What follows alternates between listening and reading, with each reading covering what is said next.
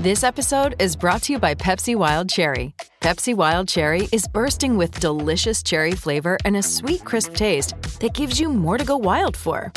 Getting wild may look different these days, but whether it's opting for a solo Friday binge watch or a big night out, everyone can indulge in their wild side with Pepsi Wild Cherry, also available in Zero Sugar. So grab a Pepsi Wild Cherry and get wild. Pittsburgh Steelers fans, what's going on? This is Jeff Hartman, senior editor of BehindTheSteelCurtain.com, with you for a very brief breaking news podcast. If you listen to this, it might not be breaking news at the time that you are listening. Nonetheless, it is news. After the Steelers' preseason loss to the Carolina Panthers on Friday night, they have already started to make roster cuts.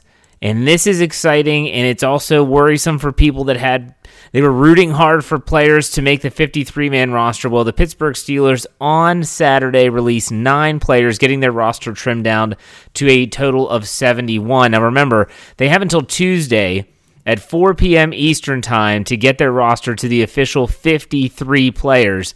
And this is the first time they've ever done this, at least since I've been the director running the show here at Behind the Steel Curtain. They've never slowly trimmed the roster down like they did today. This is I'm not sure why they did it. Maybe it's to give these players an opportunity to find a new home and they're kind of doing them a solid. I don't know.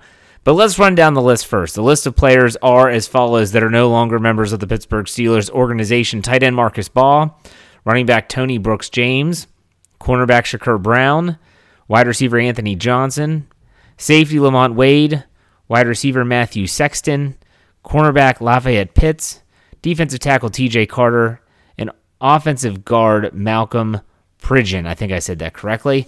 So, like I said, the Steelers roster now sits at 71 players with more looming cuts ahead. The Steelers have until 4 p.m. Eastern time on Tuesday to get to 53. Then remember, while a lot of people are waiting to see what is going to happen with the practice squad, these players have to clear waivers before they can be brought back. The Pittsburgh Steelers will be bringing back 16 players for their practice squad. So make sure that you're checking out all things Pittsburgh Steelers at BehindTheSteelCurtain.com. There were some, I guess you could call them surprises, in this first wave of cuts. If you think that someone like Shakur Brown or maybe even Lamont Wade had played well enough to make the roster, in my personal opinion, there were no real surprises here. Shakur Brown, I thought, was going to be a practice squad player. Practice squad player at best.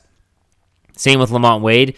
They might try to bring those individuals back. Then again, they might also go somewhere else and try their hand in a new organization. It's their right. It's their prerogative at this point. Nonetheless, again, BehindTheSteelCurtain.com should be your one-stop shop for all things Pittsburgh Steelers. Make sure you check that site early and often. And remember, wherever you get your podcast, search Steelers or Behind the Steel Curtain. Subscribe, follow, do whatever you have to do so that you do not miss a thing. I'm Jeff Hartman, senior editor.